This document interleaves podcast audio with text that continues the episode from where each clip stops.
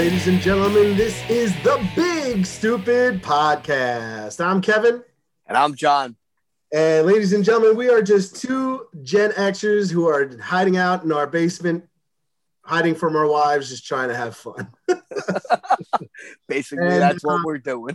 yep. Ladies and gentlemen, today we have another very special guest with us.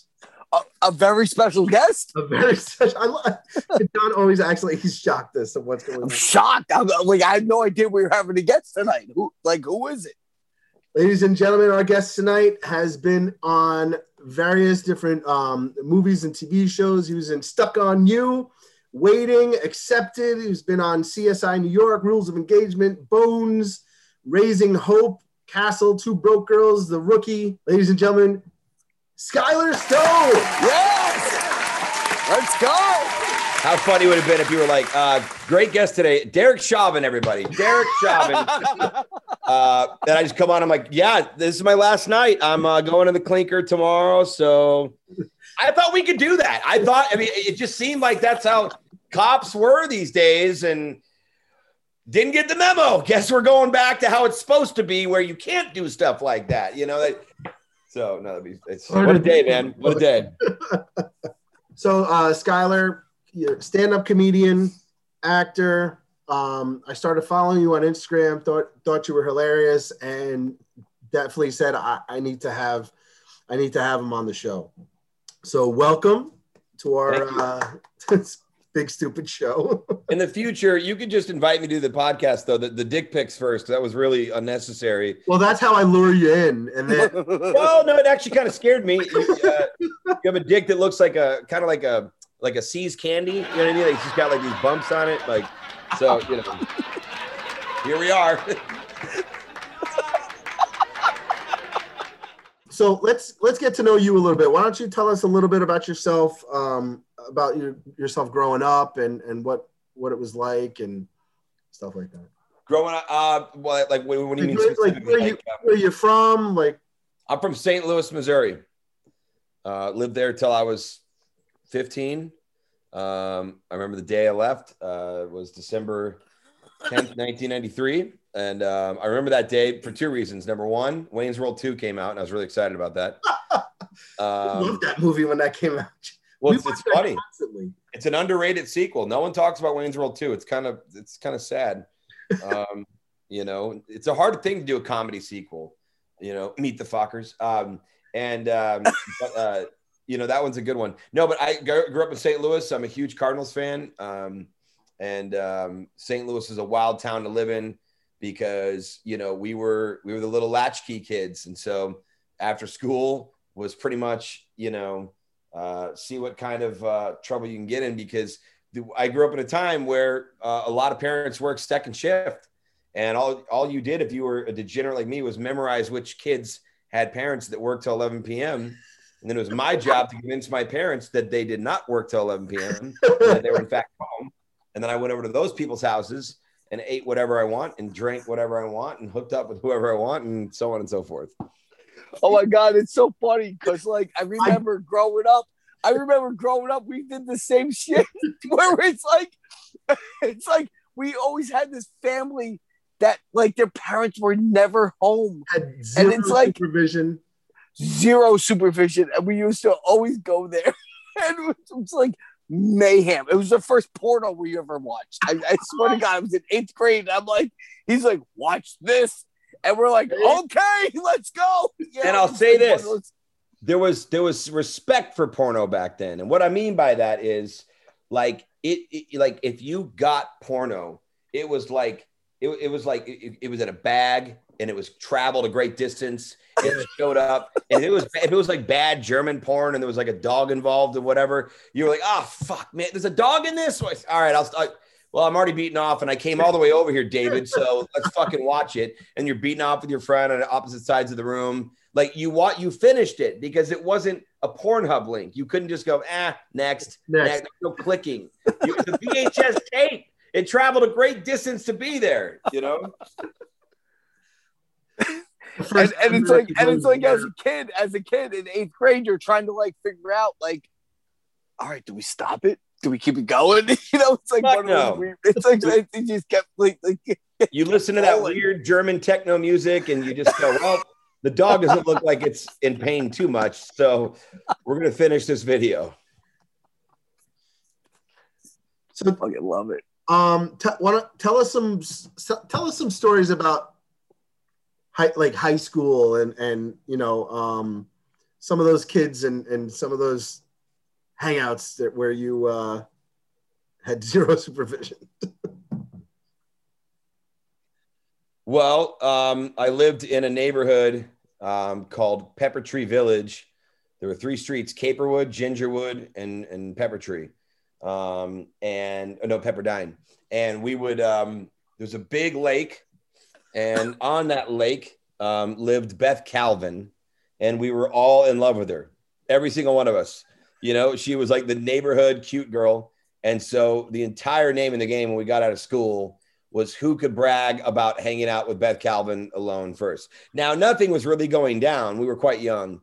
Um, but uh, you know, it, we would be damned if we were going to tell you nothing. When, you know, like we we're, I'm like, yeah, I walked Beth to her place, dude. Parents weren't there, so you know, first base. You know, like we and we didn't even know what first base was. For all I knew, first base meant sex, and that's why I was saying it. You know, I mean? like I didn't know what I was talking about. Um, but we were a fun crew. You know, it was Dan Sawyer, Scott Iverson, Joel and Trent Burke, the twins, everybody. We would run around the neighborhoods. We took over. I mean, we like when I watched The Sandlot, I'm like, well, we were basically like Johnny Knoxville and Wee Man meets The Sandlot. Like we were like Jackass meets Sandlot. That's what our crew was like. We weren't as innocent as eating s'mores. We were trying to find Marlboros and skip rocks and you know um, maybe getting some fights. Um, oh, one time, middle of the night, uh, we went over in, in this neighborhood called Manchester, right outside of St. Louis. We walked all the way there. We're smoking cigarettes, we're having a good time, and there was this St. Louis Post Dispatch truck, like just this long, like 18 wheeler. And uh, I don't know why they left all these newspapers in there, but there were tons of St. Louis uh, St. Louis Post Dispatch newspapers. And uh, I went in there and I decided to light them on fire because you know that's what you do. And so I lit it on fire, and you know I did, you know I knew that newspaper was flammable. I don't think I knew it was as flammable as it is. And um, it literally it spread so fast. We jumped out. The thing was smoking, and then like it was like you know like the the, the like the metal was going. You know, it's heat. It's so it's contracting and expanding, and uh, it wasn't a good situation. And we started running, and then before you know it, we could hear the cops and the fire department, and we just got the fuck out of there. You know, our goal was to just see how far we could lean back in the fucking chair before we fall over. You know, which explains how I ended up an alcoholic and bipolar. So you know. Jesus Christ. I, I had a s- I had a similar story w- walking home from walking home from football practice. So it was it was in the middle of autumn, so all the all the gigantic leaf piles in our town, and somebody had a match, and I lit a match and just tossed it into the leaves, and it like instantly like went up. Like I I, I did one of those like it was like a movie like where you, you toss it behind you and you don't look and you just keep walking. So it could have been like slow motion. So like I I said, there's no way, there's no way that it actually worked. So I I look behind me and it's like an inferno, and we just like take off and within within minutes we're we're hearing we're hearing cops and and and sirens and shit. Oh my god, it was it was nuts. Yeah, it you know, it, it, the problem is I feel bad for some kids because they'll get you know they'll get caught when they do stuff like that and they're labeled and it's like man, I don't know if a kid needs to be like you know it is so in the nature of a boy to wreak havoc. There, there's a reason all these things from Evel Knievel to to Johnny Knoxville to you know even like the prank kids on YouTube now, uh, Nelk Boys, Nelk Boys. Um, you know, it, it, it got boys. will- There's this, there's a reason. It's, there's a saying, "Boys will be boys." It's it's exactly what you're supposed to be like, and then you're also never supposed to really let go of that. You're supposed to, you know, obtain a life for yourself and get a lane and you know service the world. But at the same time, dude, you cannot lose that fucking that boy nature, dude. It's uh, what what. How is it? We're, dude, we are so ugly, men. We're so fucking. u- Look at women, dude. Smooth, silky skin, Like, you know what I mean? Even like when they stink, you know, they don't, you know, you're like, ooh, I kind of like it, right? Oh fuck yeah, you Yeah. fucking that's what I'm fucking talking about. So my point when is, they stink, I they tell you- fucking smell fucking good. That's what I'm saying. Like, you know, my wife will have like armpit smell. And I'm like, get over here. Let me fucking smell that right now. And like, the point is, My wife. Go ahead. Go ahead. Go ahead. people, it- it- all I'm saying is like, people, you know, uh, uh, you know, like guys are, we're, we're fucking, we're, we're, we're ugly. Like we get in bed and like, we're just this gross, like fucking, we're like, we're like larva, right? We're just fucking larva. And women are just beautiful dolphins. You know what I mean? Like just fucking,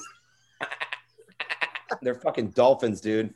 They're fucking, do- and don't even tell me you wouldn't fuck a dolphin. I'd fuck a dolphin. Oh, in a, Um, in a I would heartbeat. Totally fucking dolphin. Um, and uh, so my point is, since we're so ugly, you know, we the only reason it's worth being a guy is to be immature and have a little bit of a boy nature.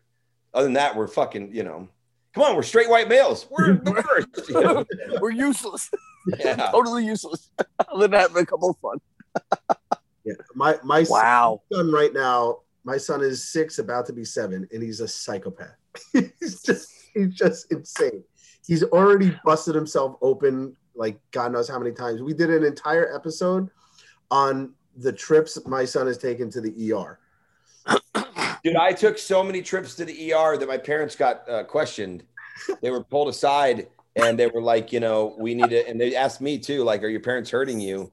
And I'm like, what do you mean? Like, you seem to get hurt a lot, you know, when your parents watch you. I'm like, yeah, especially when my dad watches me. And what I meant was like, because my dad will let me do crazier things, but they were like, tell us more about that. Like, well, you know, you you know, like my, I'm just saying, whenever my dad's around and no one else is, it seems to happen a lot. And they're just like, really? What does he do to you? I'm like, I had no idea that what they were leading me. So they pulled my separate aside and they and they go, Mr. Mr. Stone, uh, we, we've noticed that uh, we think that you um, uh, we think that you're causing this. He says it only happens on your like on your watch. And then my mom goes, That's because he's an idiot. Okay, he lets him climb trees and shit. That's what he means. And my mom like lost her mind. So then they were like, wait a minute, she's a little unstable. Like they just started, you know. So Yeah, my son was in the tub, jumped, jumped up, and just sat down and hit his chin on the on the side tub and just busted his chin like wide open, gushing blood. permanent scar. Oh yeah. Oh, yeah. Wow. Well, you know that's that that- that's it's kind of good that that happened to him because now he's I mean that the story on how that happened is going to change so much over the years. It's going to depend on what little fucking backstage Betty is in Beverly, Uh-huh. and he's going to be like, ah, yeah, fucking. I had to go to Compton, right? I was volunteering on this home, and um, I get. Oh, you guys live in New York, right? I had to go to Hell's Kitchen. I was I was helping Habitat for Humanity because I saved people, and I got in a fight with a gang on the way. You know, he, he's gonna fucking change that story so often. Um, so now, now where did the, where did the where did the comedy the stand up comedy come in? Did, was was that before the was that before the acting? Did it evolve together? Was it after? Oh no, way after acting because you know, I mean, I mean, I guess these days you could start stand up at a really young age and just put it on YouTube or something. But you know, in the '80s, like there's there was no platform for kids to learn stand up. There was no, you know, especially in the Midwest, you weren't you didn't have any stand up connections. There was no there was none of that. I mean, I guess you could say, I mean, if you wanted to be like artistic about it, you could say my stand up routines started in class and like I was definitely like you know thinking of bits the night before or crowd work, you know watching people walk in and, and and making fun of their outfits. Like i was it was kind of like miyagi version of sta- like painting the fence was leading me to you know the block you know like so like it was you know i was definitely learning crowd work by making fun of teachers live in person. I was learning bits like like if, if english class said you know write a story about something interesting in your life and i'd make it really funny. So i definitely was learning stand up and i was a student of stand up really young because i was really into watching comic relief. That was like that to me was the Super Bowl to watch that every year. I love comic relief. Richard Lewis, you know, um, um, you know, comics like um, Well, I mean, it, it hosted by Robin Williams and and Billy Crystal, Whoopi. Whoopi. But they had everybody. They had Paul, Bobcat Paul. Rodriguez was on it. Who? I remember watching Paul Rodriguez on Yeah. it. And Bobcat Goldthwait and Richard Lewis and um, who's that guy that shot himself? That was in the mask with Jim Carrey. He played. His Oh, um, Richard Jeni. He was fucking amazing. Yeah, dude. Richard Jeni did it. A lot of people did it. It was it, it, it was like one of those like it was kind of like doing the roast on Comedy Central now. Uh-huh. Like that that was a star maker. that means you meant that you- you're making it. Yeah. Chappelle was on that. Chappelle. Chappelle Comic Relief. I didn't know that. Yeah. I mean, I think he did like comic relief like eight, you know, like after it was on like a, a whole bunch. But It's yeah, um, surprising that something like that would ever stop. Like it's not like they stopped because Robin Williams died. Like they stopped that years ago. I don't know why they would ever keep doing that. I don't know. It- It's it's you're right. It's weird because I mean, um, it's not like it's not like the problem went away. Yeah, it's not like exactly. Yeah, homelessness cured. Except except uh, what's what's the section over over in uh, California? That what do you mean? the the the homeless that it's like really out of control. Um, Uh, You mean all of Los Angeles? yeah. No, but isn't Uh, there isn't there like that one? oh, Skid Row. Yeah. It's that what like, you mean? Yeah, I, I think so. It's like really, it's like really bad. Oh yeah, it's an epidemic. It's Yeah. it's it's not you know. Like Garcetti just announced that he's gonna throw a billion dollars at it. Uh, but you know, talk is cheap. I, I'd like to really see what they mean by that. You know, I hope that stuff gets funneled the right way because a lot of times that stuff gets funneled to you know mayor's friends and businesses and stuff, and it doesn't always. Oh yeah, it never it never goes to where it really needs to be. Um, all right. So how did so how did you get into how did you get into acting and and Well, yeah, acting came first because not only did I just have a big love for movies, you know, I grew up, you know, watching. Uh, I loved movies like The Toy. I loved Ghostbusters. I loved Trading Places. I loved, um, you know, all the great movie, all the great comedies. Planes, Trains, and Empire, Automobiles. of the Sun? Empire of the Sun is my favorite movie of all time. Oh my god, those are all great movies, man. Those are all like Favorite all time. movies.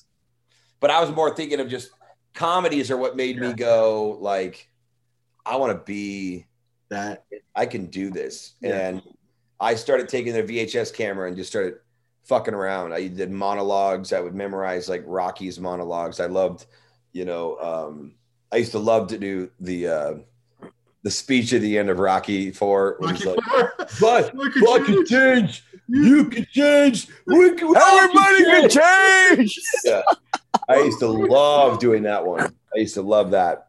And then um, my dad would do impressions with me. Um, I love to do Sly when I was younger. Uh, I liked when my dad did Sly. He did Sly really well. And then I just started making VHS short films.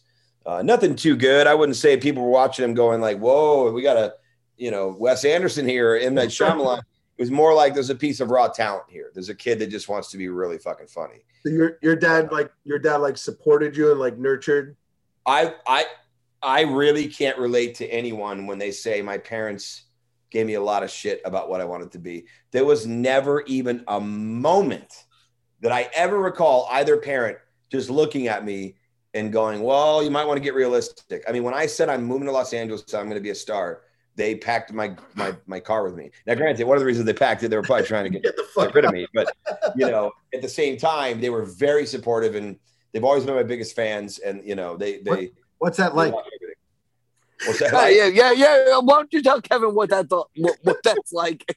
Because I'm not gonna lie, man. of what Kevin had, you know, in his household because he had the opposite of what you had going forward. Yeah, I can't relate to that, dude. I really can't. Like, you know, I don't mean to brag, I don't mean to boast, but I'm intercontinental when I eat French toast, Beastie Boys. Um, I I just, you know, I had a really good, supportive set of parents, and I still do. They're both they're both alive. They're together, um, and they've just, uh, you know, they don't watch my stuff like they used to. I'll catch them like, you know, the other day my mom's like, "We just got Walking with Dinosaurs on DVD." I'm like, "Oh, what? You can't wait to watch it again?" And my dad, you know, who has dementia, it's kind of hard for him to like lie a whole lot, you know, because even if like my mom said to him, like, you know, "Hey, honey, don't tell him we haven't seen it," he's gonna forget that she said that. So he's like, "What do you mean watch it again? We've never seen it." My mom was, "Joe," I'm like, "Mom." Walking with Dinosaurs is my first lead in a studio film. It came out seven years ago, eight years ago. You've never seen it? She goes, no, a lot's happened in the last eight years. I'm like, you guys are retired. You live on the outskirts of Kansas City. Dad has dementia. What like what do you what do you, what do you mean you don't get fucking you know? Lie to me. When my dad says we hadn't seen it, say, Joe, you just don't remember. That would have been the better way to go with it rather than Joe, shut up. Should have said, Joe, you watched it, you just don't remember. See, that oh, I would oh, believe. God. Now, um, you do this amazing dead-on impression of Michael Douglas. And I, I'm not, I, I don't want to ask you to do it. I mean, if you want to do it, that's fine. But I just think it's so fucking douchey when like the hosts like like, can you do that? But I, I'm only saying because you're you're dead on, dude. Well, me and my wife, Catherine, father Kirk, just had his 67th stroke. Thinks I'm a banana right now. Keeps trying to unpeel me and take a bite. um, you know, um, let's do uh, Michael Douglas accept an Academy Award. I'd like to thank the makers of low fat Triscuits for keeping me slim and slender, giving me this square jaw. I'd like to thank your mom, Kevin Grom's mom, because I probably banged her in the 80s. Thank you very much. Michael Douglas, my main forte is making films that your aunt and uncle want to fuck to, like Disclosure. Michael Douglas fucking in the shower since you were two. Michael Douglas. Oh my God. Me and my wife. Dead on. Wife, Catherine Zeta Jones. you do one more T Mobile commercial. Embarrass the family. I'll fucking kill you. Went down on my wife. Got cancer from my wife's clit. Let me tell you something. If, if that gives you cancer, going down on Captain Zeta Jones, I will lose a jaw. I got a buddy in the program. I've got a buddy in the program, and he showed up to uh, our home meeting, and he says, "I, um, you know, he, he he announced that he had throat cancer, and the room just like goes silent." But he's a really funny guy. So by the end of his share, he's just he's basically just like you know, ah, but you know. Uh, I got it from you know eating my wife out. She's got HPV. Like literally, just rats her out, right? That's that's what I love about program, right? And so he just like totally rats her out. But it was hysterical because I remember hitting him up and just saying like, you know, to, like, like once he beat it, he lost a ton of weight and he beat it. I remember just saying to him, I just go, "Hey man, question for you, real big question for you. Was it worth it?" And he goes, "What?" I go, "I, I mean, like you clearly knew she had HPV, right?" He's like, "Yeah, of course I did. It's my wife." I'm like, you know, if you if you had, he was, are you asking like, would I go back and do it again? He was, bro, I'm not, I haven't stayed. He was, I ate it the day I found out. I ate it the day I was doing chemo. I was throwing up, brushing my teeth, and then eating it then. He goes, you don't stop bobbing for the apple. You don't stop bobbing for the apple ever. That's not what you do. You know? So, fuck. That's fucking awesome. yeah, right? That's a good, healthy sex fucking life. go right out, man. That's a good, go healthy, right dude, out. If, you go right. If a doctor looks at you and says you have cancerous cells you might not live and it's from something you enjoy doing with your wife. And you go home from that meeting and you do oh, it again you, and you fucking go do it. You fucking go do it. You that's fucking a, go do it. That's a good man right there.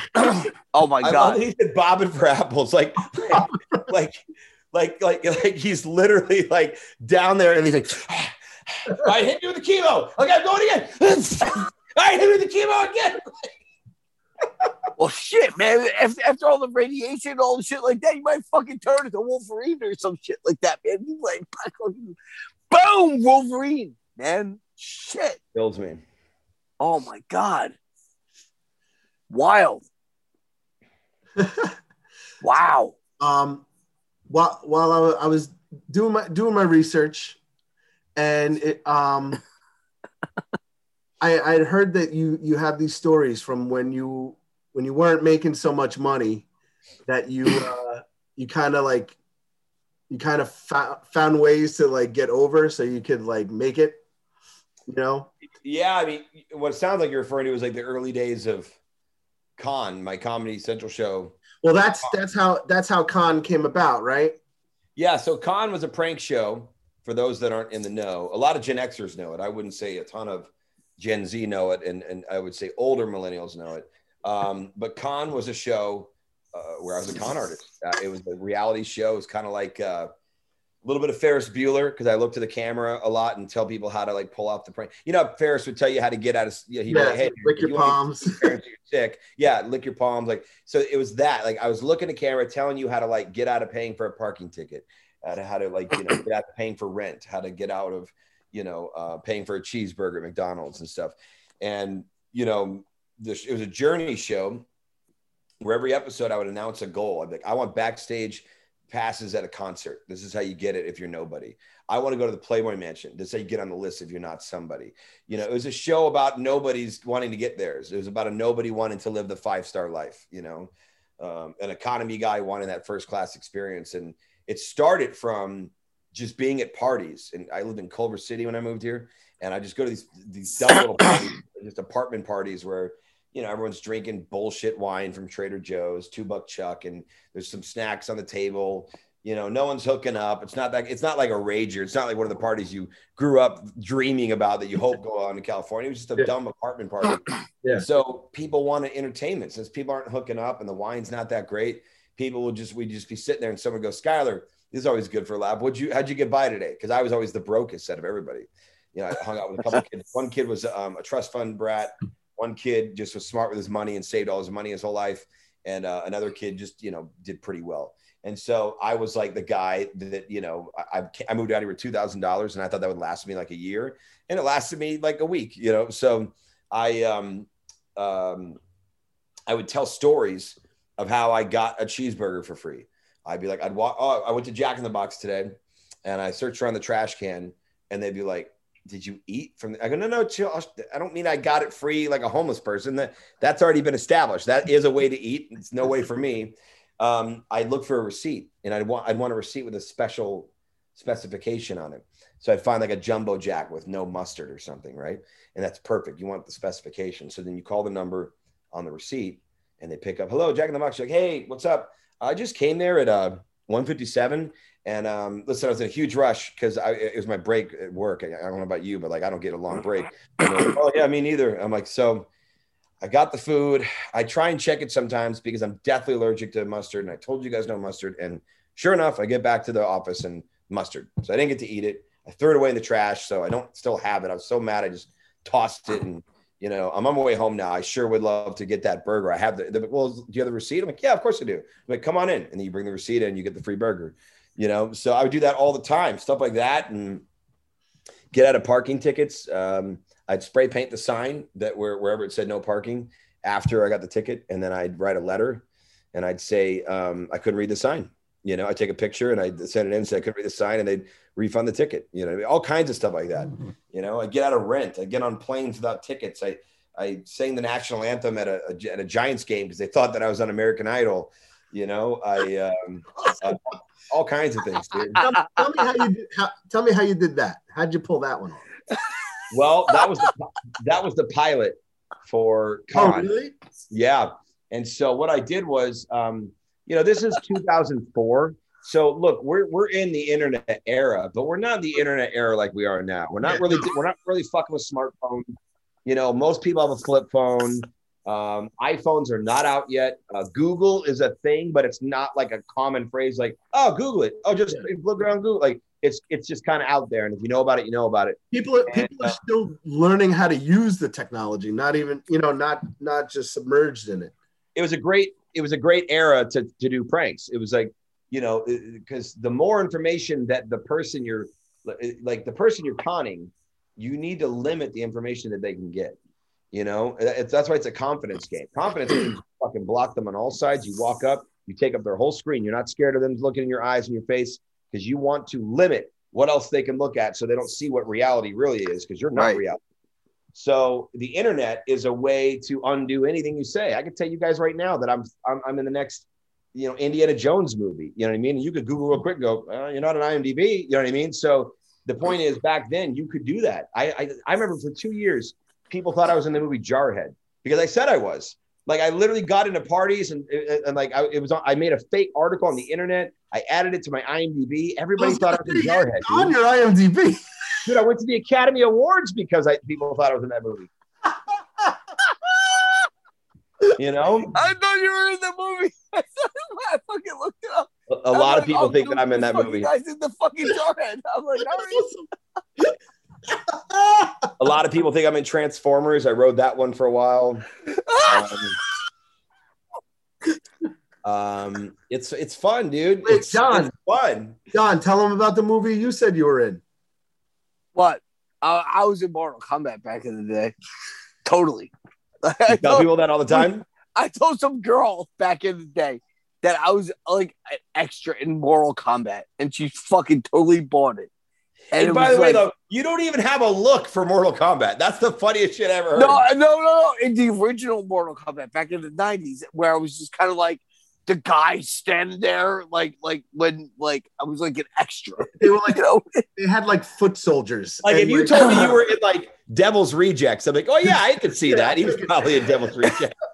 yeah, I was like, I was, I was a fucking, I was, I was in a movie. I was, I was trying to get pussy, but you whatever. But you know what's funny? I was watching I was watching the episode of Con with um where you pretended to be Brad Pitt's assistant and you got Yeah. and you got into the you got into the um the, the lot and i was like back then it's fucking hilarious now it's almost kind of scary that that you can that anybody with half a brain can fucking get that close to that like that kind of stuff you know what i mean I don't think there's much that I couldn't get in, even still today.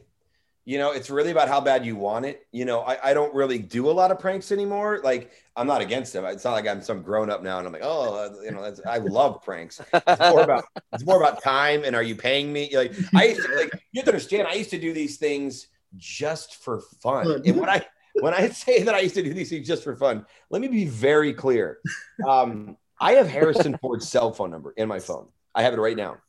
I've been calling him for about 13 years as various people. I have hour long conversations with him as Vince Vaughn. I have um, hour long conversations with him as Michael Douglas.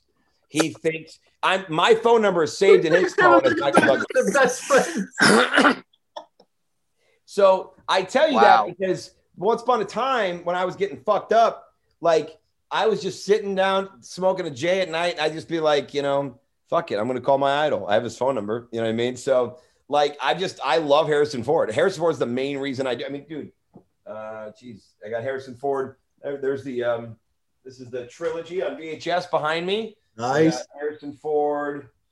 Um, oh, a picture of him up there. I got. I mean, I there's Harrison Ford right there. I mean, Harrison Ford is like, would you guys wouldn't even know me because I like watching him have such a good time in movies made me go, I gotta be in movies. I gotta do it.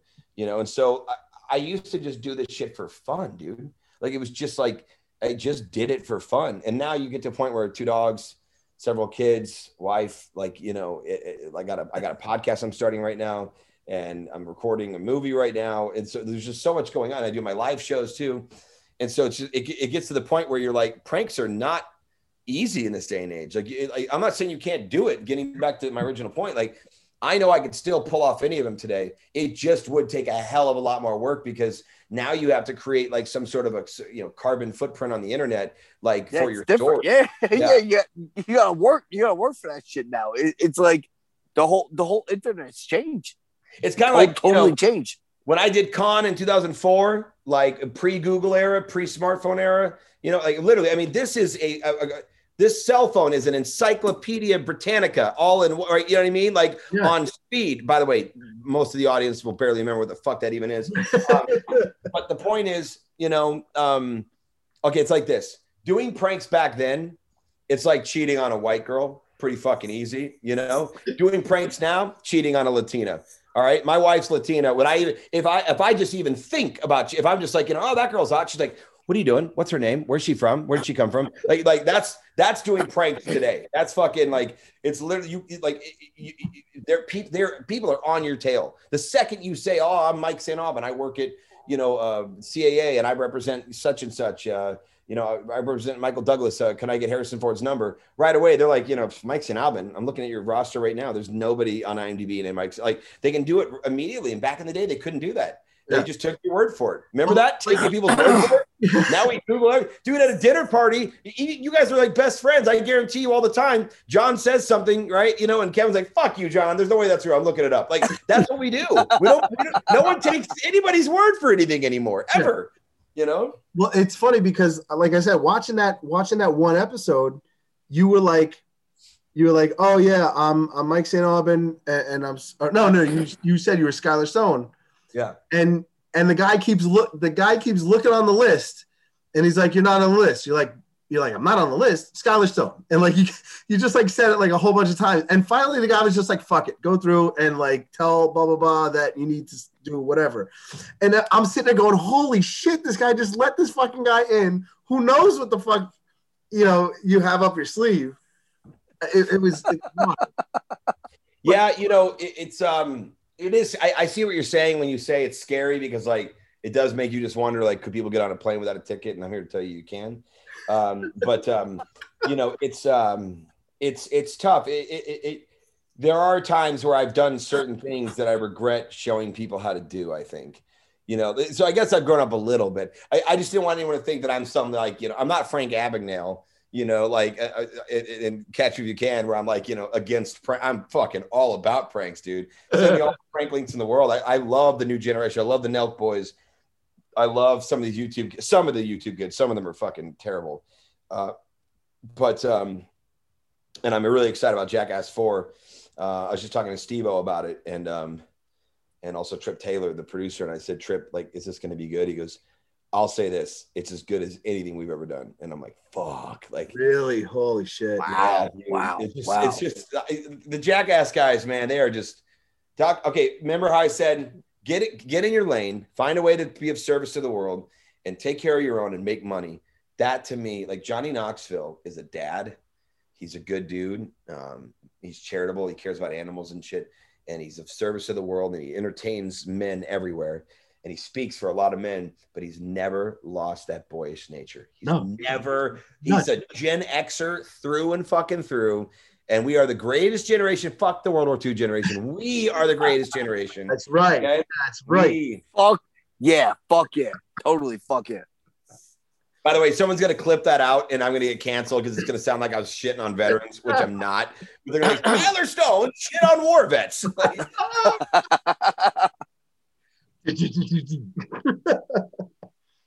Yeah. Um, you um you you've been on Funny or Die with um the Occupy Twilight. That I I watched uh I watched yeah.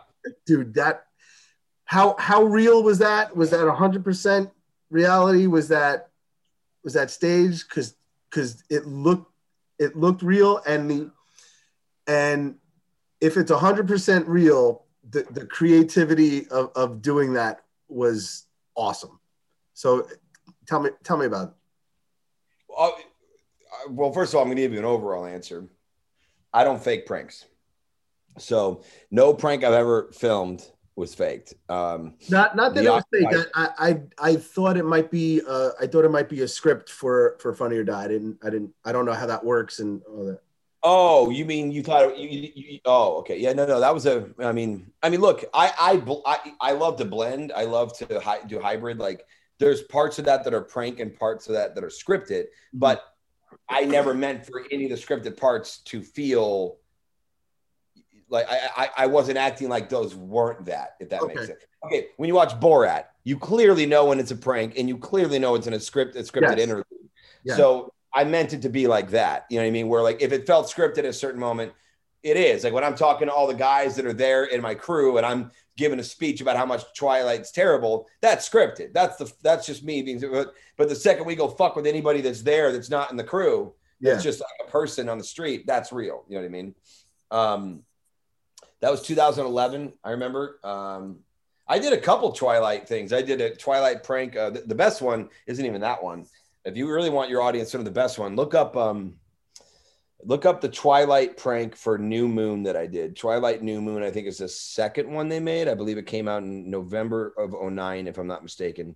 maybe November of 10. But uh, I did a um, I did a prank where I, I rented out I rented out a uh, I rented out a, a theater on the west side called Magicopolis, and um, it's a magic theater. Um, so already, you know, I don't know about you, but like if I get invited to something at a magic theater, I, I, and it sounds like it's too good to be true, I'm probably not going to believe it. It's a fucking magic theater. And so we chose this place because they had a big uh, classic uh, uh, curtain in front of the screen, and that's what we needed for this bit. And the idea was let's invite a bunch of people to a screening, quote unquote, of Twilight New Moon that's not even taking place. Um, and let's say there's a Q&A with Robert Pattinson and Robert Pattinson's not even going to be there. And let's put this on social media and see who shows up. Well, not only did people show up, Kevin and John, uh, people showed up and they flew in from great distances. Um, we Oh, had stop. a girl, we had a girl uh, spend her life savings on a hotel and a flight from Reno. Oh my god. We had a girl fly in from um, San Jose. We had um, several girls drive in from Vegas. We had San Diego people, Riverside, Orange County, all kinds of people, and locals as well. Lying around the block, girl. I mean, like girls, like as excited as girls were to see the Beatles in '69. You know, Oh my It was- god. it was insane, and, and because they literally thought, and they, and they were dolled up, dude, makeup, hair, like they were like, oh, sh- Robert Pattinson, he's getting some of this pussy tonight for sure, you know. and so they all show up, and um, they were ushered in, and my friend Mike Maccarone, um, he he looked he looked like a good studio exec.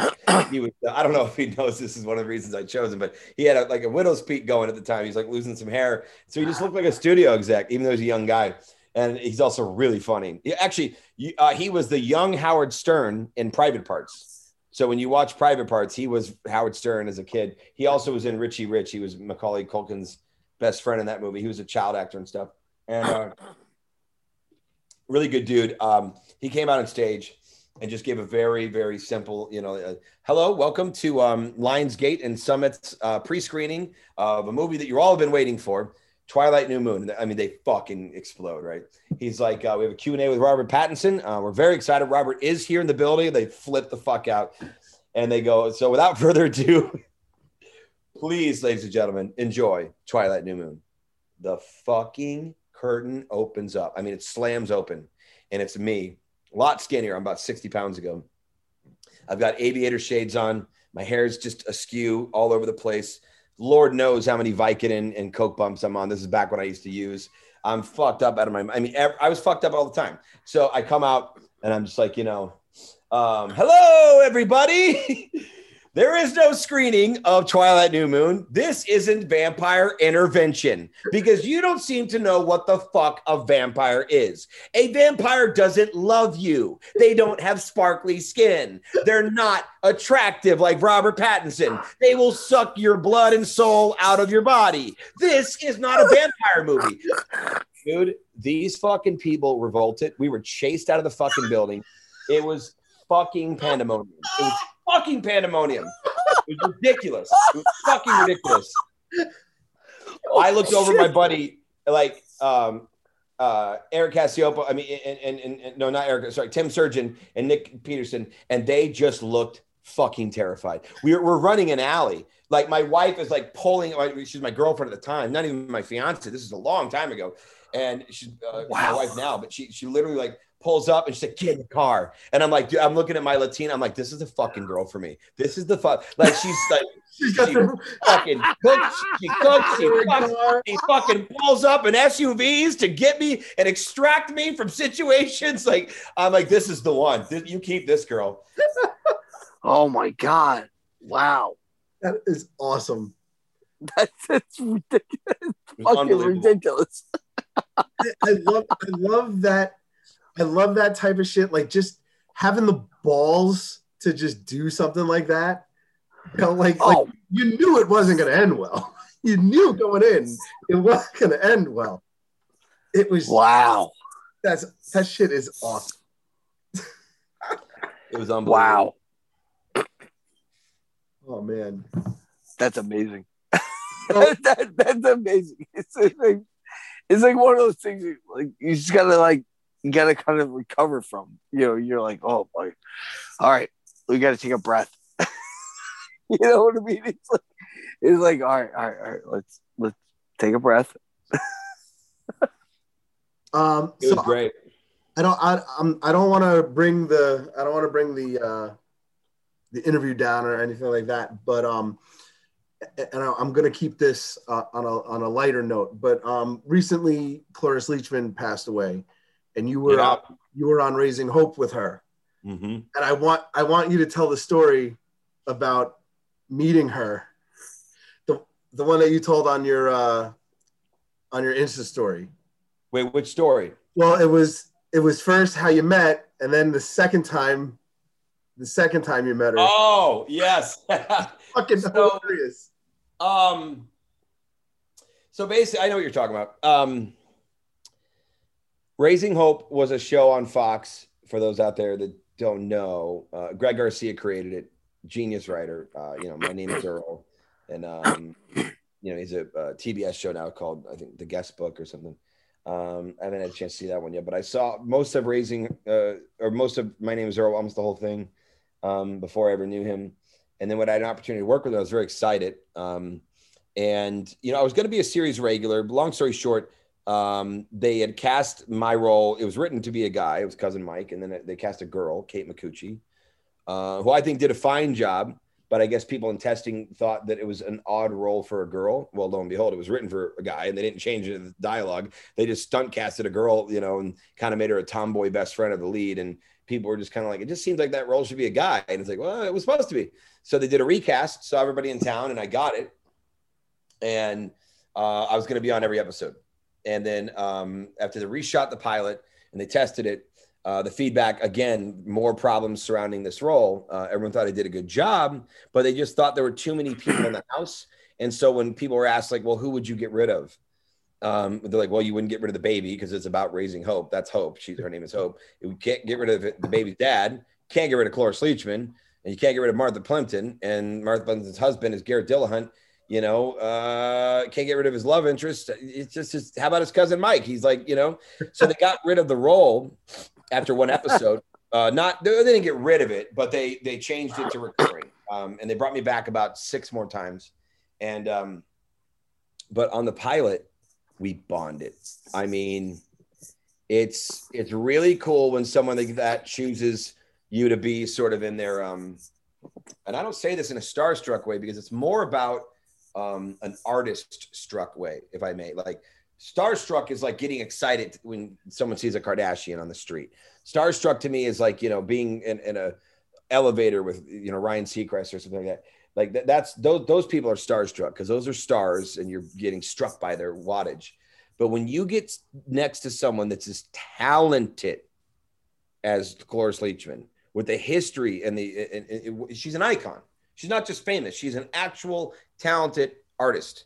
And um, I just remember being in her uh, in front of her while she was practicing lines, and I would like you know bullshit with her in between takes, and she just took a liking to me.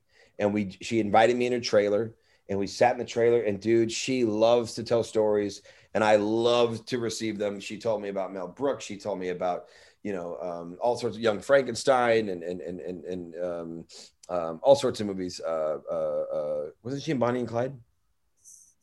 Um, I don't. I think she. I think she might have been, but she I think so. she was in a She ton. told me a lot of stories. and we got along great.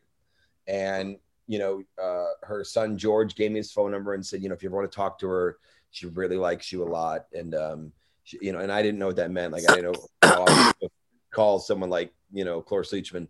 And we just uh, we hit it off. We talked for a long time. Well, th- they let my part go, at least as a series regular, after the pilot. And then they brought me back for the season finale that year. They brought me back about four times after that. But it had been a year since, um, you know, a, a TV season at least, you know, since they had seen me. And so they brought me back. And I remember the main thing I was excited about was getting to see Cloris again. And so here I am coming on the set. And I'm just pumped, dude. I see Martha, big hug. I see Garrett, fucking hugs, high fives, Greg. I mean, it felt like a homecoming. Like I was, I mean, I was not gonna lie, I was a little jealous. Like, wow, these guys are like a tight knit family now, and I was supposed to be in it, but I was just happy to be there. And honestly, looking back, it would have been a really bad thing for me to be on that show, considering the kind of lifestyle I was living then. Uh, I feel like God was protecting me and uh, keeping me back until I was ready for such exposure or heights. Um, but at the time, I didn't know that, so I, I was a little resentful. But I knew the one thing I was looking forward to the most was Cloris. And all of a sudden, I'm walking up, I see Cloris, and I'm thinking it's gonna be, you know, you know, you just it's like a movie scene in your head. You're like, you build it up so much.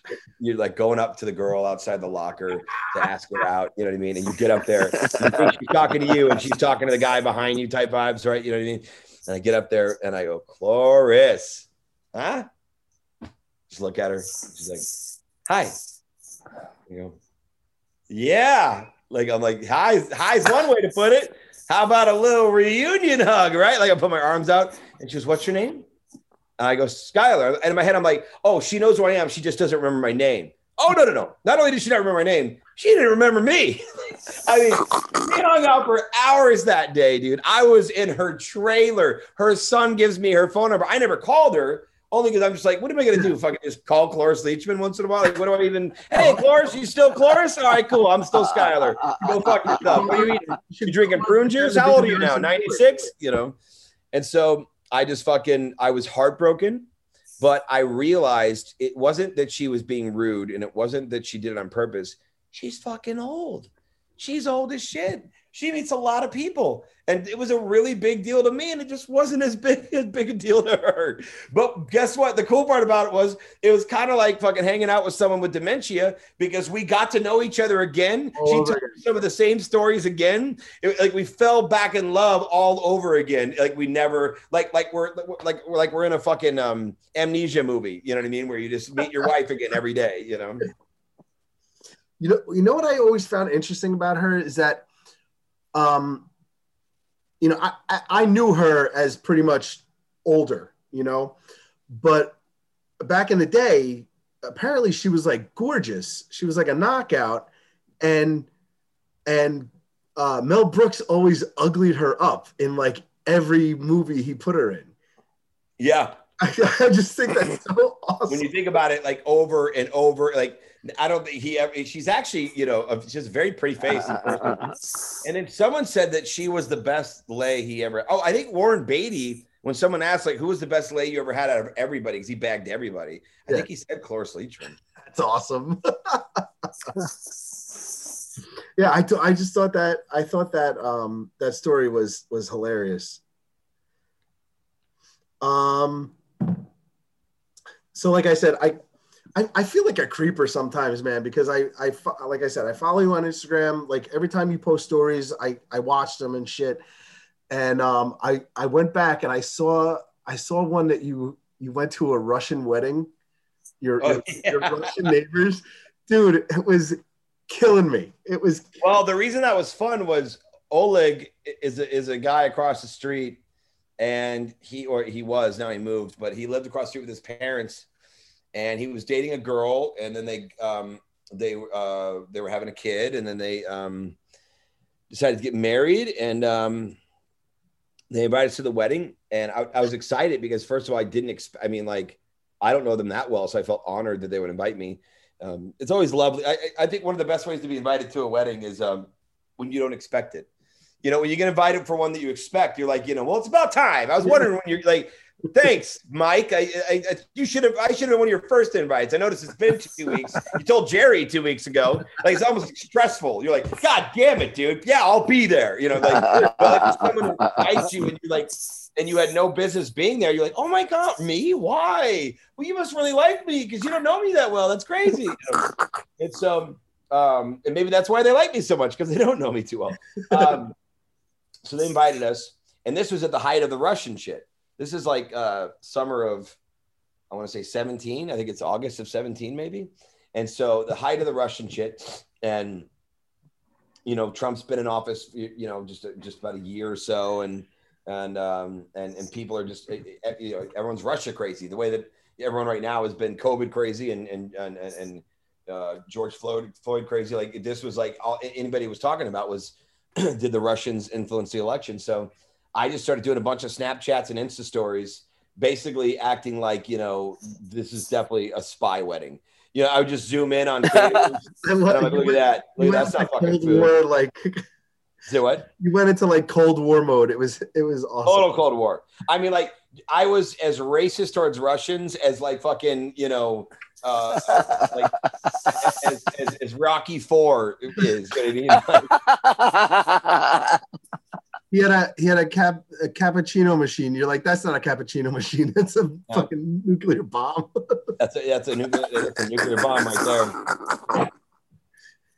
you you go, a cappuccino machine doesn't need all those bells and whistles. Oh, yeah, there, there were so many. It looked like a fucking set piece from like a Tim Burton movie. It looked like a silver factory piece with a million fucking, you know, exhaust pipes and, you know, it was weird.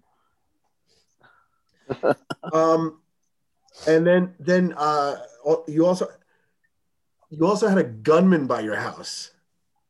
Yeah, we just we just had a gunman actually. Yeah, it wasn't that long ago. That that was it freaked me out because because you were you were like you were like all nervous about it. Then and then you didn't post like a conclusion about it. I got I got nervous. I have had a few friends say, my friend Eric Cassiopo is like, you are the king of, you're in the middle of giving us some really good content. And then he's like, and it's what's funny is like, you can tell some people just think that you're like, you know, like you just cut it off for attention. So a bunch of people ask you. He's like, I know you well enough to know that you literally just fucking forgot. like, I'll be like, I'll literally. Uh, what was he? He was so mad because um, my sons weren't believing in the elf on the shelf. You know, the elf on the shelf that you put around the house. yeah. They were like, yeah, yeah, yeah. his eyes are always open. He doesn't blink. My, and they're smart. They're five. They're twins, but they're fucking. They're they're fucking smart. I know everyone says their kids are smart. These fucking guys, like if if I can get on a plane without a ticket, these guys can get in the fucking White House and fuck the first lady. Like, you know, um, like uh, uh, in, the, in one of those in one of those trench coats where they, Yeah, they stand on, on top of each other. Yeah. Yeah. Hey, we're just two five year olds here to fuck the first lady. What's up? Um, so gonna get canceled for that one for sure. Um, but um, so um, I um, uh, what was I saying? You uh you don't finish your content. See, proof that I don't remember things. I didn't even remember the story about not remembering things. So uh, what it was was it was footage of um of uh the elf on the shelf. So the elf on the shelf, um, they, they noticed his eyes weren't weren't blinking. They noticed that he has one like smile and he never looks any other way than just smiling. And they noticed uh, the tag that comes out of him. It's like fucking hey guys, hey hey guys, Wanna help us out? Get, get rid of the fucking tag, guys, for sure. You know. So uh, my my kids noticed, and so I had to go in full stealth mode. I started um, using my the recorder on my iPhone, and I would just record, and then I'd import it into an editing software, and then I would speed it up. So like you know, a voice that sounds like this, but all of a sudden it become like this, and then I talk. Blah.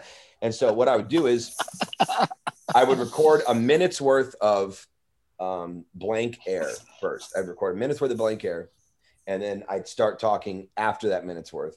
And the minute, and, and when I talk, I'd start by saying, "Hey, boy," his, name was Chip. I mean, "Hey, boys, it's Chip. I'm really excited to be here. You know, in your house. Did you know Santa sent me down here to see if you're going to be a good boy?" And then I'd pause, and and, I'd pause, and I'd pause, and I'd pause, and then I'd be like, "I thought you did. Did you guys know that I know you love chocolate?" And then I pause and I pause and I'm like, yes, of course you thought I knew because I'm the smartest elf you've ever seen. Like, and I would do all these things, and then I'd memorize the script in my head, and so then I would uh, take the, I go, boys, Chip's ready to talk to you. I put the phone behind Chip, you know, like on a shelf Oh, behind a book so they wouldn't see the phone. I would, I would have already hit play before they come down. So remember, I told you I put a minute of blank air, so that way, you know, when they come down, I'm like, all right, he's just about to talk, and then by the time they get down there, you know, my the first thing I would say is, "Hey boys, it's Chip. Did you know I came down from the North Pole?" And they'd be like, "Answer him, guys." Like they'd be like, "Yeah," and uh, and they'd be like, "I knew you did," and like and then I would just always prompt them, like, you know, "Can you just ask you what, what what do you want from Santa?" And they'd be like, "I want an iPad." He'd be like, "An iPad? I knew you would." Like I would know everything they were gonna say,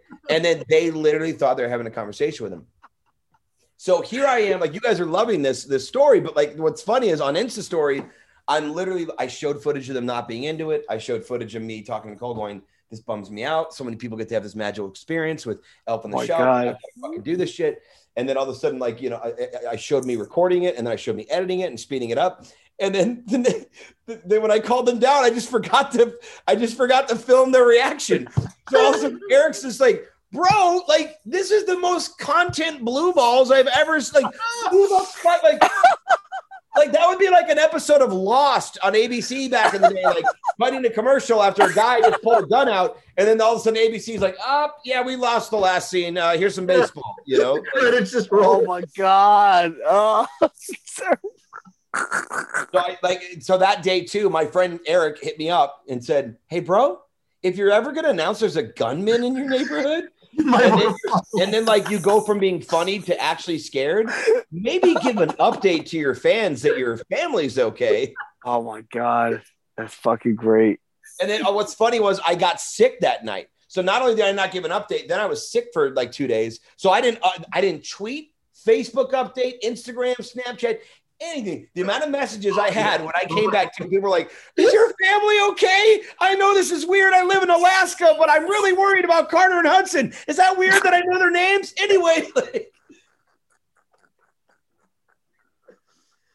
Oh man, you know it's Oh man. it, it's That's good that you brought up. it- it's good that you brought up your um your boys because I see them on on your Instagram all the time. They re- they remind me of the twins from Brave. The those two little boys from Brave. If you ever saw, no. I haven't seen Brave. Oh well, they're they're like two like crazy little boys that like are co- constantly getting into trouble, and I'm like that that's got to be his kids, you know. Wait, Brave is that's a Pixar or Disney? It well, I, I it's kind of like a hybrid, like Oh, okay. yeah. Um, but it's it's like the Scottish girl. She's like, you know, but it, Oh, I think my boys have seen this, but I haven't seen this. yeah. Well, it's so funny because they just they just remind me of of those. If you watch the boys in that. Yeah, and and then to um today I was watching your um dropping them off to school, Yeah. and I, you know, I, I've got like a, you know I, t- I told you I've got I got four kids, and we just dropped our kids to school for like the full week for the first time in in like almost forever um this week. So like i was feeling like the same the same things that you were going through you know watching your kids go off and like you know giving them over to the teacher and, and stuff like that. Um because I, I had to do the same thing you know walking my kids to the line and and, and handing them over and everything. It was it, it was just it, it's very emotional and stuff and then i watched you drive away and you passed by this like tent city Yeah. well, it's like it's and a that's beautiful another thing. You morning. didn't give any. You didn't finish that content either, because you're like, oh, I wonder what that is. Drove by it, and then you're like, oh, look, a big gigantic glass cage, and I'm like, what the fuck was that? well, I don't really think there was much to finish there because I don't even I didn't find out what it was. You know what I mean? Oh man. um, so we just talked about your sons, but then you um you have a you have a daughter too, right? I have um, five year old twins, and then I have a um, uh, he'll be 15, 15 year old son named Jaden. Have you ever seen Jaden play drums on Instagram? No. Oh, dude, you got to watch him. Uh, he goes by Jaden Sage on Instagram. He's really talented. You know, I don't know how often he puts his videos up. Um, he should have them all up. Um, there might be some on his page, but uh, he's a really uh, talented drummer. And Jaden's actually the one that turned me on to uh, Nelk Boys. Do you know Nelk Boys? No, I I, N E L K. Do you know them? I, No. I, I've never heard I of try to stay away from YouTube. My my kids are obsessed with watching these these videos. My my son watches the videos of the kids that play video games. He watches other people play video games. Um, and my daughter is constantly on TikTok. So, Well, you got to watch Nelk Boys, dude. It's like it, it. They're they're not. You know, I mean, I I personally don't think they're as good as Jackass, but they're like Gen Z's like answer to Jackass. They're really funny. yeah. Um, but yeah, me and my son have a, a big music bond. I take him to Coachella a lot, and um, we're very. Uh, he just he's at an age now where he appreciates a good prank, you know, and um, he gets a kick out of you know we've been out in public and people come up and will quote Khan or remember episodes of Khan, and you know he's he's always thought that was pretty cool, and so in some ways it's it's funny. It's like me and Jamie Kennedy used to be like this, like and Tom Green and Johnny Knoxville. We were like these young you know, maverick prank guys. And now we're like, it's almost like we're the, the, the old gangsters, you know, passing it to the new, you know what I mean? Like yeah. passing it to the new generation. You know what I mean? It's, it's very strange. Um, but do you have a, you have a daughter too, right? Yeah. And, um, cause I, cause I remember in the beginning of COVID, you had taken her to go see her, her boyfriend. And yeah and she was at the you were at like the you were at like the front of the driveway. He was in the driveway and she's in the car and she's like daddy daddy please let me go see him. Like let me go and you you like let her you like let her out to hug him. And it was like all like controversial. Yeah at that point um yeah we didn't really know much about covid then and we didn't know you know we weren't sure yet if kids were getting in and we weren't sure if people like my son Carter's heart condition would be affected by it, and so we did wonder, you know, what we should be doing. And um, at the time, we were being, you know, not as strict as some people, but stricter than than some others. And um, we were just dropping something off there, and then she said, "Can I please?" I'm like, "Yeah, go ahead." no, but I, I, thought it was. I thought. I thought that was really cool because you know, um, how, how, how do you say no? You know, how do you how do you say no when she's? It was very hard to say no to her at times. You know, I had to do it a lot. You know, she saw me as the bad guy through the whole pandemic. You know, and still does because you know I'm, I'm, the strictest parent of her four parents. But you know, it, it you got to do what you got to do. I, I know I was doing what I needed to do at the time to protect the family, and you know, now that we know more and, and now that we're vaccinated, you know, we could, you know, the yeah. world's changed a little bit. So. And then then you did a you did a thing where you had them you had like a date in the house where like like he came to the house and like you set it up and like yeah it was like a chick-fil-a dinner. She didn't know he was in there. I just i thought it was so cool that you did that man. Yeah yeah. I, I went out of my way for her a lot you know once i figured out ways to um you know to, to get around it. You know what i mean? We were doing our best you know what i mean to um to to you know we I, my biggest rule is if it's fun we're doing it you know, even if I'm not involved, you know what I mean? And so I do try, but this this really limited how fun of a parent I could be. You know, it was it was hard. It was a hard time, you know. And she's very resentful over it. Let me tell you that. She's like, my senior year was ruined because you believe in COVID and you care about your family. You believe so, like, well, things don't really match. Uh, like your senior year was ruined because uh, the the nature of the world unleashed a torrential downpour of a virus. Like that's why your senior year is ruined. I'm yeah. I'm reacting to a situation and I'm only human. So, you know. Yeah, man. That's so, your, I'm trying to help you. that's your job to protect, man. I, I, I, you know, I do the same thing. My kids, oh, can I go for a play date over it? And I'm like, no, you know. we had to be safe. We, you know, like I'm much more uh, understanding now, much more because again, my family's vaccinated and I know more about the disease and kids have not really been dying from it and they're not as big as spreaders as as we thought they were going to be like they they are with the flu. So, you know, that's that's where we're at, you know what I mean? It's like um but now that we know more, it, we can be more chill, you know.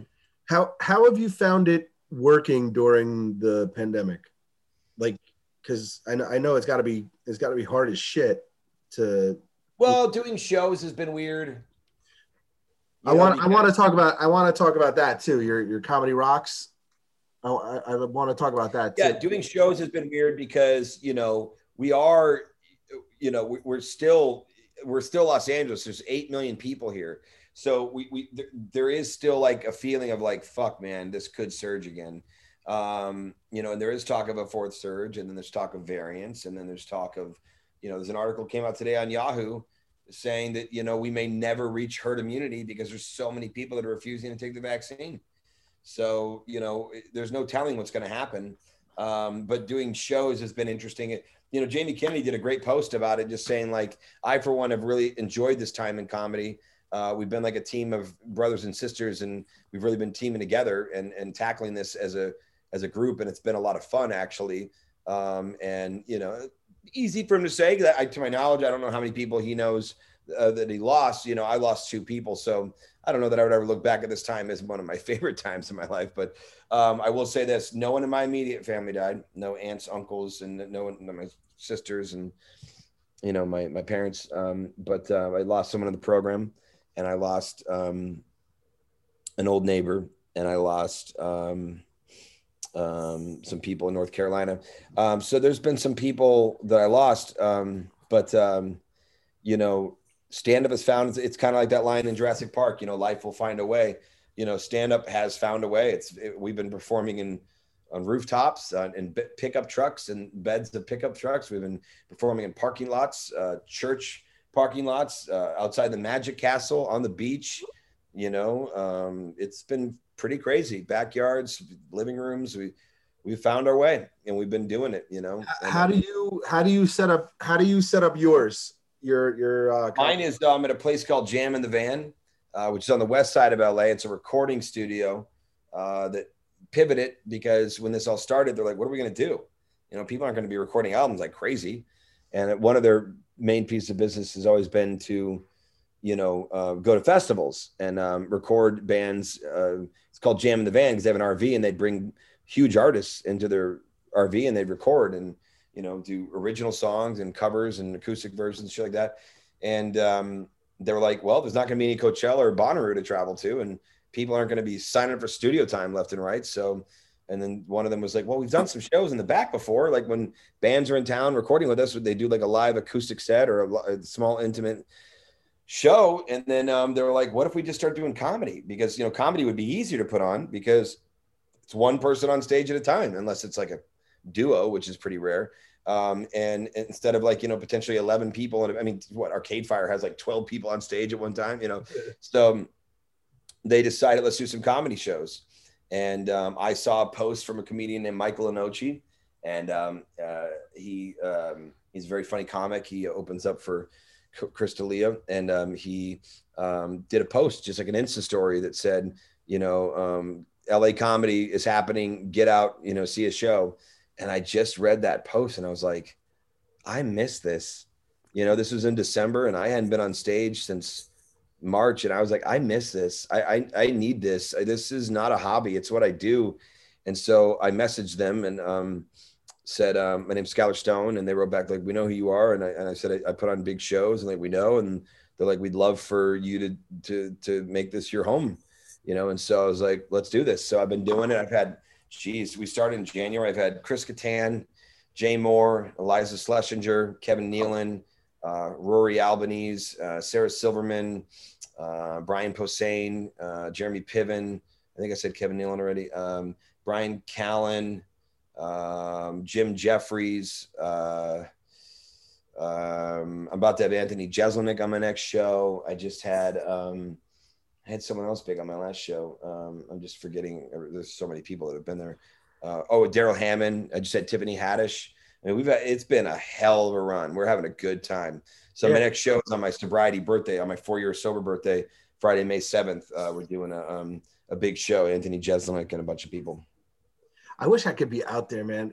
I, I would love to be by the store and and by your by what yeah. you're doing because it's just the, the lineups are just sick.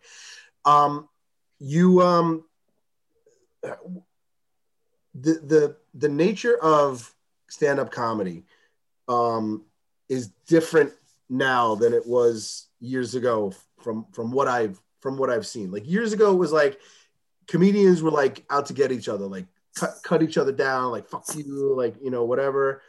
And like I feel like there's a different type of feeling now, like a, like a camaraderie between between you guys. Have you seen that change, or have you just have you been part of it? On the, on I think it's I think it's like anything else. You know, I don't want to put our community on too much of a pedestal, uh, but I also don't want to trash it. Like it's it, we're you know. Uh, there's light and dark in in the comedy community. There's there's um, some of the best friends I've ever had, and some people that I really never want to see again. um, you know, I've been I've been picked up, I've been pushed down, um, I've been shit talked, I've been promoted, uh, I've made a lot of money, and I've lost a lot of money. Um, and but there, I think what you're tapping into is on the podcast scene, especially. There's a camaraderie happening. There's you know you can watch a lot of that happening, like you know um, you know the Rogan guys were doing it first. You had the the Hinchcliffe, Rogan, Eddie Bravo, Callen, you know, uh, like that whole crew, and then like all, these little tributaries were like branching off of that. Like Schaub kind of got in that, but then Schaub, D'Elia, Callen, you know, Bobby, Santino, and Theo had like this thing going on over here, and and and some of them still talking, some of them don't. Uh, and then there was another tributary that kind of let off and was like, you know, um, the Watkins, Tony, Redban, you know, like that whole sort of, you know, kill Tony type vibe that, that, that was heading off. And then, you know, there's, um, you know, you got Segura and Bert, you know, have great camaraderie. They're best friends. And what you see is what you get. Like they're not, that is not a relationship for show you know, some of the people I just mentioned, there are people within that. I'm not going to say which ones, but there's some people where you're like, ah, I think they're kind of probably more friends for podcasts than they actually are. You know, like like for the for the for the for the for the gig. You know, some. I'm not all of them. Um, but Bert and Tom are like actually friends. You know what I mean? Like Bobby and you and can tell just by listening to. Say what? I said you can tell just by listening to them. Yeah. I, I mean, if you, you know, if you could, if you have a pretty good, you know, bullshit center, you can you can figure. and, and yeah, it's just sometimes you know. But look, dude, when you watch like anytime there's camaraderie, like Jackass is camaraderie based. A couple of the guys on that don't like each other. They actually don't. They're like, if you study hard enough, you can see there's a couple cast members in Jackass that really aren't friends, but the rest of them are. Mm-hmm. And then you can also see that in like back in the day, like WWF wrestling, like you know, some of those wrestlers were actually friends. You know what I mean? Yeah. And some of them like were even in a duo and they hated each other. You know what I mean? So sometimes it really is business. You know, Brendan and Callen are definitely friends. Um, you know, um, Bobby and Chris were definitely friends. I, I, hope they're still friends. I know a lot's happened there. Um, but um, you know, um, some people, you know, I don't know. You know what I mean? Like I, I can't speak for all of them, but there is a camaraderie that's happening. Sometimes it's real, sometimes it's you know, um, entertainment based. And um, the store definitely had a ragtag, you know, feel, a ragtag Motley Crue feel the last, you know, several years um, when Rogan returned in like 14 or so. And, you know, the podcast rise, not just his, but all, everybody's podcast started to were like a bunch of people that were like doing podcasts from the, from the store itself, right? There was that too. And then the store just became Mecca. It just became, you know, and it hadn't been the whole time I lived here. You know, I got here in 2000 and it was dead for 14 years, you know, and it just fucking became this magical place. I have no idea what'll happen to it now. I, I pray that we can get back to that. Uh, you know, that place goes through a lot of uh, rebirths. Uh, as Bobby said, Bobby recently said, he said, Hey man, it'll be back. It, it just, it'll be different, but it always is. And it always finds its way. You know, I mean, because dude, Paulie just moved to Vegas. Joey Diaz just moved to New Jersey. Yeah. um, I don't know what's happening with like you know Callen and D'Elia and if they're coming back there or not. Um, you know, uh, um, Joe Rogan moved to Austin, as you know, and Segura's moving to Austin with Christina in like a week, and then Tony moved to Hinchcliffe moved there, Redban moved there. Um, there's a lot of people that have. Uh, uh, Josh Wolf moved to Nashville. Theo Von, Nashville. Steve Byrne, Nashville. There's a you know there's been a comic exodus. You know, um, still plenty of big comics, and also any of those people can come back whenever they want. They can move back, or they can just visit once or twice a month. Who the fuck knows? You know. So it's uh, nobody knows what's going to happen. It's a very weird time to think about uh, what's going to happen. You know. So. Um, people are going to trickle back too because like have different comfort zones of when they're ready, when they feel okay. You well, know, I mean, yeah, I mean, it, it's not like they're just going to open up comedy comedy clubs and everybody's going to jump back in. I mean, you you got to prepare. You know, you got to develop.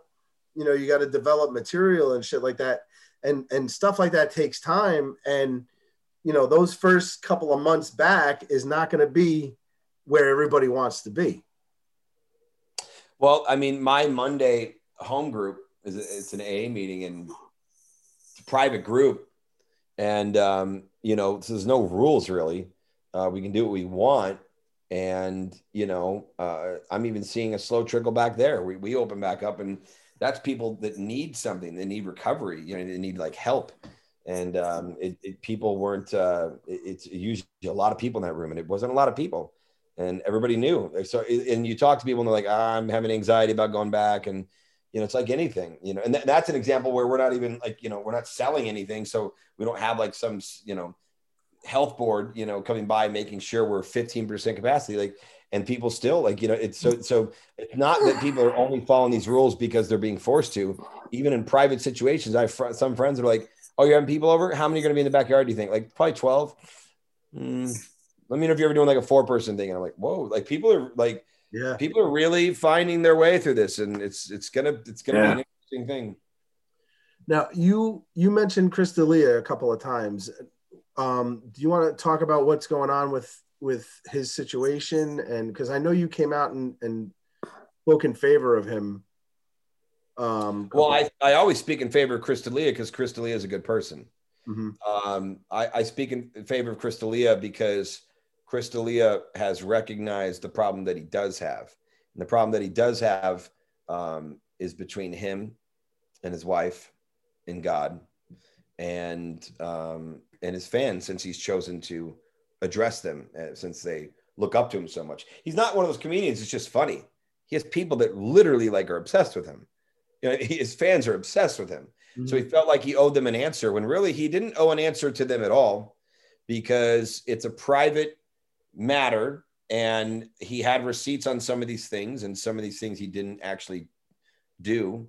Um, what he is very guilty of is he did a great deal of cheating and he cheated on uh, the woman that he loves. And um, it's a very bad mistake but it's a mistake that many people have made guys and girls. And um, i cheated on my wife and i got caught and uh, i have never done it since but i did it during a relapse. Um, i'm an addict. Chris is an addict we're different kinds of addicts, and um, you know, Chris is seeking help, and Chris is doing the work. So um, that's not a comment on whether or not um, hooking up with someone underage is uh, acceptable. It's not. I, it, it shouldn't even. I shouldn't feel like, oh my gosh, as I talk about my friend, I better, I better, you know, we live in a culture now where if you don't, you know, condemn something, people like, well, you didn't condemn it. So that means, you know, it's, yeah. So since you have to say this out loud, since you can no longer operate on the assumption that like, yeah, don't kill people. Yeah, don't hook up with girls under 18.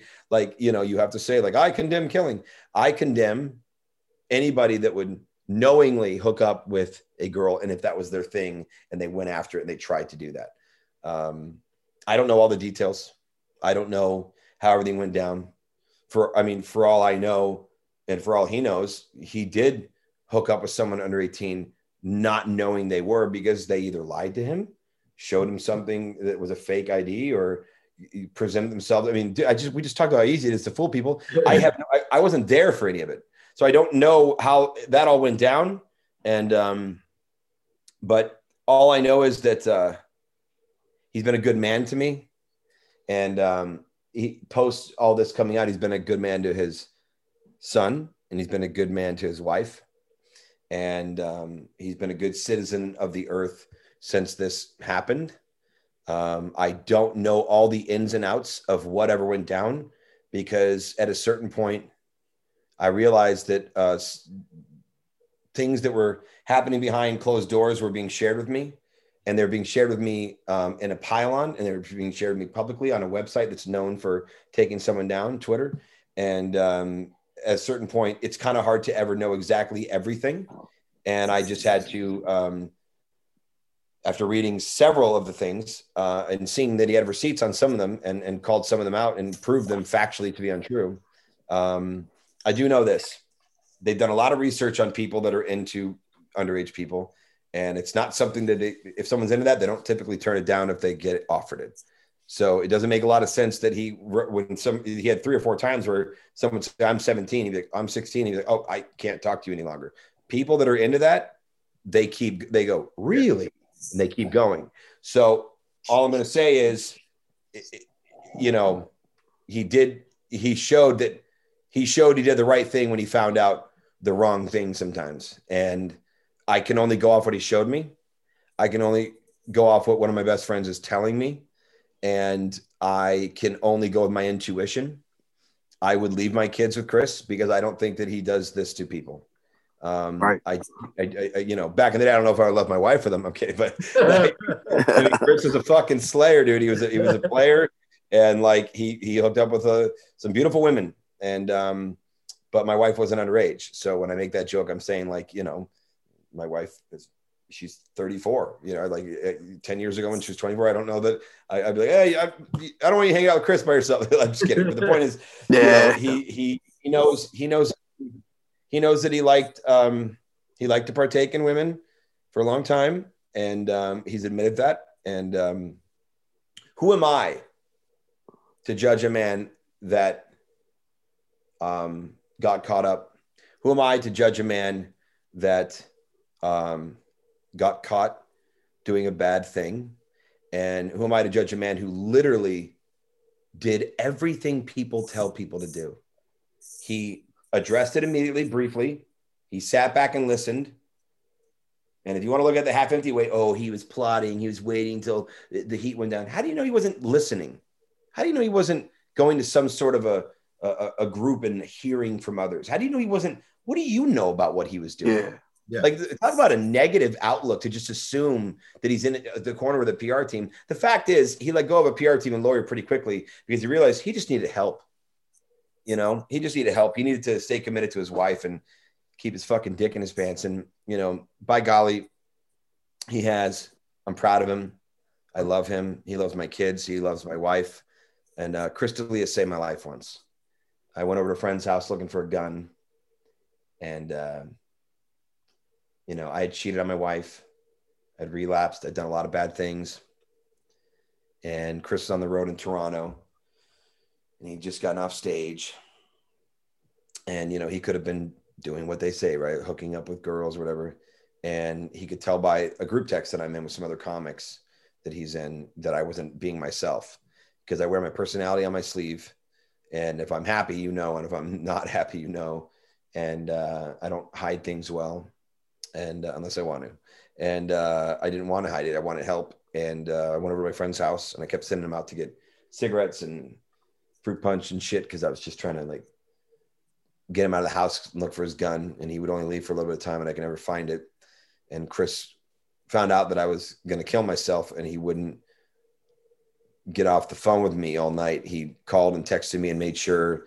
And he said, you know, you may think you're never going to get her back, but you, the only way that you'll truly never get her back is if you kill yourself. He's like, you're not going to see her again after that. He's like, so like, I know there's only a 1% chance you're going to get her, but th- you know, dumb and dumber it, man. You're telling me there's a chance, like fucking take it. Like, and he was, he made me laugh and he made fun of me. He goes, dude, you're also kind of fat right now. You don't want to die this fat, bro. like he was like, you know, oh like my God. get- Jesus Christ. You're gonna kill yourself, like get in shape first.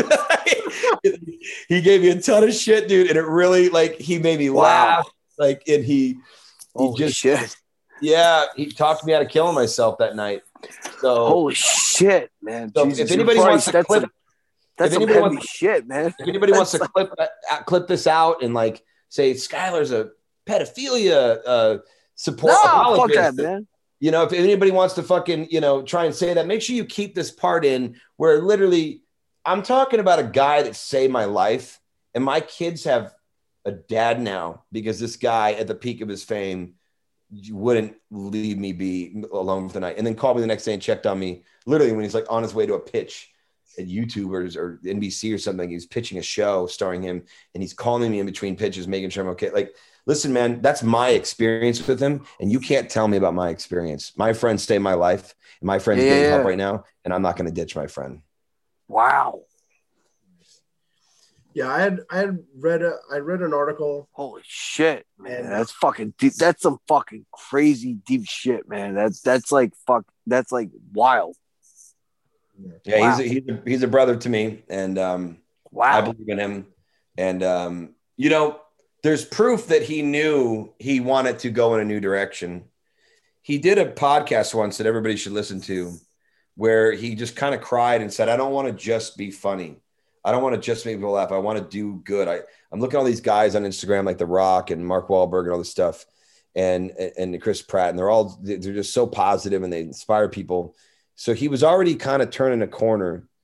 But you know, I did the same thing. I got sober in 2015 the first time, and everybody believed in me. When I came back from an impossible win, my wife had, you know, put me in jail one night after I had a meltdown and a fit of psychosis. And I was untreated bipolar and untreated addict and untreated ADHD. And I was self medicating with drugs and taking 20 Vicodin a day and getting drunk, blacked out four nights, five nights a week, and co- cocaine just about every other day, and Molly good twice a week.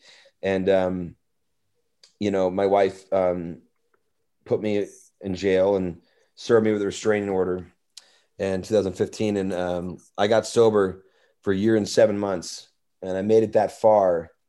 And i really did mean what i said back then. I meant i'm changed. I'm different. I want help. I don't want to keep going this direction. I don't i don't want everything to be about me. And when things don't go my way i don't want to bring everybody down. And i want to stop like leaving a wake behind me where i go I'd get in a fight with someone at 7 Eleven. I'd get in a fight with someone at the Ralph's grocery store. I'd get in a fight with them, my mom and not talk to her for two years. I'd yell at my wife. I, I, just did terrible things. So when I got sober, I meant it. So it's kind of like when Chris gave that speech on his podcast before he got caught, about a year and a half before he got caught. He gave that speech. He meant it. He meant he wanted to do better. He meant he wanted to not just be a, a jackass making people laugh. He wanted to help people and change people, inspire people. And so, but he was caught up with girls and I was, I meant it too. And I was caught up with drugs and girls, and drugs and girls went hand in hand. And so when I started using drugs and like fucking with myself and I got relapse and I started like going to massage parlors and hooking up with hookers and stuff, like I I meant it. I meant, babe, I'm different. I was different. I just I wasn't done like exploring my dark side and hurting myself and looking in the mirror and hating myself. And the, the self hate wasn't completely gone yet. So he got caught up after he said he was done, and I got caught up after said I was done. And sometimes people have to fall down one more time. And this is the time that I'm getting up and I'm staying up. And now I've got four years. So anybody that got mad at me when I relapsed at a year and seven months, I got up. Anyone got mad at Chris for doing that, all that for, for hearing that he wanted to be this person, and then he fucking fell down. Show me the person that hasn't fallen down. Show me, show me anyone you look up to. I'll find a meltdown. You look up to Tom Cruise. Did you hear him go off in that crew member the other day? Like that was kind of mean. You know, you like Joe Biden? I can find some bad shit Joe Biden's done. Not as much bad stuff as Trump's done, but he ain't perfect. Everybody fucking falls down. Yeah. You know, everybody falls down. So many people you look up to out here, you think they're fucking so cool and they're fucking assholes. There's a lot of people that you fucking love that you have their DVDs and everything, and they're not fucking good people. You know, that happens. People are not fucking perfect. So he announced he wanted to get better and then he fell down. Now he's up. Pay attention to that. I announced I wanted to get better. I fell down. Now I'm up and I got four years. And Chris has a year. He's been sober from his situation for a year and I've got four. And that's, that's all I'm going to say about that. Awesome. Um, so, so what, what's next what's next for you? What what are you what are you working on? What what do you have in in the works? I, I, know i know you mentioned stuff. You said something about a podcast. You were filming a movie. Yeah i got a podcast i'm starting called skylar of service. It's all about me helping people. It's it's a recovery and comedy podcast. It's a mental health podcast. It's a philanthropic do-gooder podcast. It's a surprise podcast. I'm going to surprise people help people you know the tagline is laugh help forgive. And so it's all about laughing. It's all about helping others and it's all about forgiving myself and in the process forgiving you know the whole world. Um, so skylar of service will be out soon. I'm working on that. Um, i just filmed a movie called the retaliators written by these awesome uh, writers the Geare brothers darren Geare and um, uh, jeffrey allen Geare. And uh, they wrote this great revenge movie called the retaliators. And it's fuck. It's an '80s throwback, but it's also very much of the times now. It's got. It's just a baller ass soundtrack. The soundtrack's being done by the two guys that did um, Stranger Things, the music on Stranger Things. Nice. And, um, you know, it's got actors from Ozark in it, uh, Marc Menchaca. It's got Joseph Gatt from Game of Thrones in it. It's got great actors in it, and I've got a great couple scenes, and I'm really excited about it. Uh, that's the Retaliators. That's going to come out probably, I think, in the fall. And then um, I um, I'm going to be on Hulu on a stand-up show called Coming to the Stage, hosted by Jamie Kennedy, um, and um, and then I'm, I'm recording a big movie that you guys know what it is, but I can't say it. Um, I've talked to uh, Kevin about it a few times, um, but um, Kevin actually said it at the top of the show. So if you hear like a little edit at the beginning, that's because Kevin fucking dropped the movie, um, but I can't say it yet. We're giving Jay uh, uh, some some shit to edit out this week. Yeah, he's got to edit that out. He totally got to edit that out. All right. Um, yeah, man, dude. I thank you for thank you for coming on. This this was this was. Awesome. You guys are fucking great, dude. Oh, That thank was awesome. any anytime you want to come back on, you know. uh, I'll come back once the Skylar of Service is ready to debut. I'll come back on and we'll just promote the shit out of that. You know. Cool. um, you and like we we do stupid shit all the time. We had a big stupid ugly sweater party for Christmas, and we invited all our former guests to come back on. So you know, we'll we'll be hitting you up from time to time just to just to stop in or whatever. But- Absolutely. But thank you so much for for coming in. It was it, this was awesome. I mean, we've been we've been doing this for two hours. We haven't we haven't done a, a two hour show in a long. Oh my god. but it, uh, every bit of it was worth it, man. It was. It was. I feel like I talked too much. I'm sorry. No, no, not at all. Not at all. Made it easy on us. Fuck, man, this was awesome. Well, All thank you, man. So thank you once again, Skylar Stone, ladies and gentlemen. God bless.